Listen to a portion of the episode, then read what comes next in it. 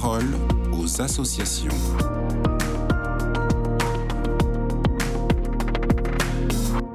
Vous écoutez KTO Radio dans la parole aux associations d'aujourd'hui. Catherine Kafarski, qui est responsable communication interne à Habitat Humanisme, nous parle des dernières actualités de l'association. On vous écoute. Oui, Raphaël, merci. Alors, Habitat Humanisme, euh, vous le savez, on en a déjà parlé ici, a pour mission première de loger et d'accompagner des personnes en difficulté. Mais nous sommes également des bâtisseurs de liens.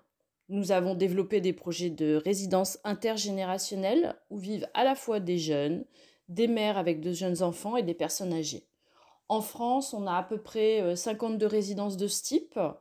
Et euh, cette année, on en a ouvert plusieurs à Toulouse, au Mans, à Douai aussi dans le Nord. Au Mans, par exemple, je peux vous donner l'exemple de Pierre, qui est résident, qui a 69 ans. C'est un ancien libraire, il a une petite retraite, il a connu, après sa séparation, d'importants problèmes de santé, et la vie collective lui a permis de retrouver un équilibre. C'est pareil pour Isabelle, qui vit là avec ses trois enfants et qui a quitté un conjoint violent et qui peut enfin se poser ici en sécurité.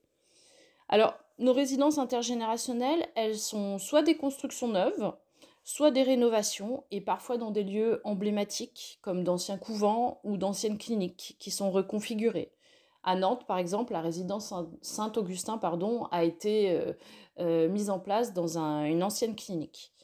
Alors, les habitants, ils disposent tous d'un logement individuel, mais il y a aussi des espaces collectifs pour favoriser euh, la vie ensemble.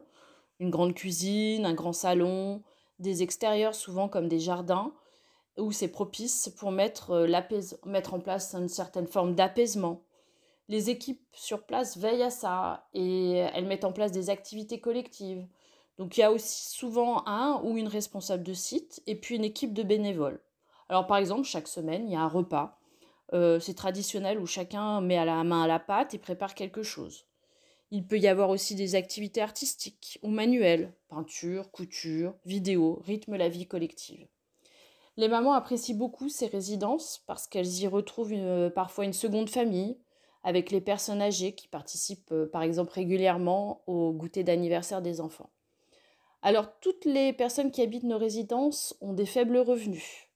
Et comme euh, la crise du logement s'aggrave, hein, vous le savez tous, c'est difficile d'accéder au parc privé, notamment dans les grandes villes, où les loyers sont devenus assez inaccessibles. Alors pour les étudiants, c'est aussi l'occasion de prendre un peu de temps pour accompagner les personnes âgées. À Nice, par exemple, à la résidence Fabrice Caillol, située dans un quartier très calme, mais proche d'une université, euh, la doyenne, âgée de 95 ans euh, et encore autonome, a l'impression d'être un peu l'arrière-grand-mère. Carole, étudiante sur le campus proche d'ici, a noué des liens d'amitié très forts avec elle. Elle va souvent la voir, euh, pour voir si tout va bien, si elle a besoin de quelque chose, d'une petite course. Elles ont même déjà passé des fêtes de Noël ensemble. Ici, Michel dit de Carole que c'est même sa nièce d'adoption. Alors, les personnes accueillies dans nos résidences font l'objet de toutes les attentions et sont partie prenante des décisions. Il y a un conseil des résidents où ils décident des activités ensemble.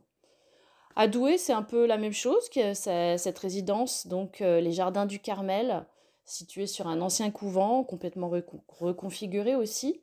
Euh, les locataires se sont installés fraîchement en septembre et ont commencé à faire connaissance. Alfred, par exemple, 85 ans, et son épouse ont posé leurs valises ici après avoir vécu 52 ans dans une maison à 100 mètres d'ici. Ils ont vite sympathisé avec Linda, 22 ans. Ils ont eux-mêmes des petits-enfants, mais Linda est un peu une autre de leurs petites filles.